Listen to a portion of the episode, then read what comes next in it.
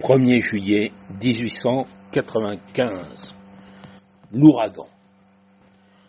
Les dégâts causés par l'ouragan de samedi dernier sont considérables. Dans les communes de Larocque, Sénac, Dôme et Carsac, des milliers d'arbres ont été brisés ou déracinés, des toitures endommagées et la plupart des blés renversés. À Dôme principalement, les dégâts sont incalculables.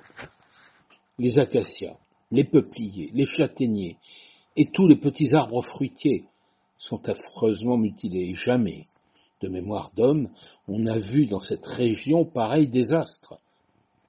Aussi, la plupart des cultivateurs sont dans la consternation, car dans cette triste journée, beaucoup d'entre eux ont vu disparaître pour toujours la plus grosse part de leurs revenus.